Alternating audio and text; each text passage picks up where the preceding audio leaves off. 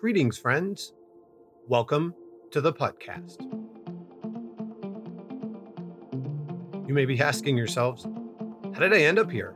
Well, for us two, we're lifelong mini golf enthusiasts that met in person when we competed in 2019 on the first season of ABC's wildly competitive mini golf show, Holy Moly. Both of us have been playing, documenting, and enjoying miniature golf across the globe for years. We've each played hundreds of courses, ranging from silly and boisterous to seriously competitive.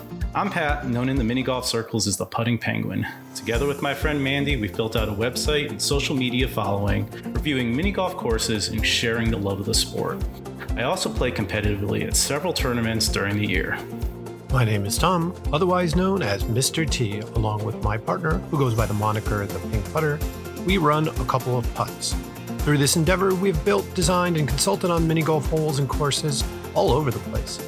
In addition, we've been joyfully and visually documenting the game of mini golf on our website, acoupleofputts.com. As far as the topics we plan to discuss on the podcast go, it's all in the name of the podcast mini golf, holy moly, and all things putting.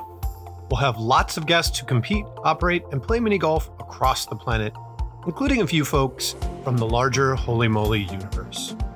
Both of us will discuss tournaments and ways to compete for mini golf glory. We'll offer tips on the best courses worth going out of your way to play. And of course, we'll be recapping all of the episodes of Holy Moly.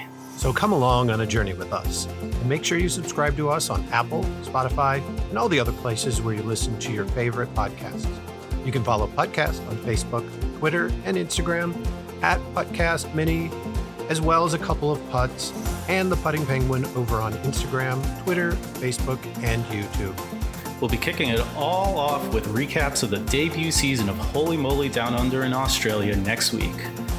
Until then, putt when ready.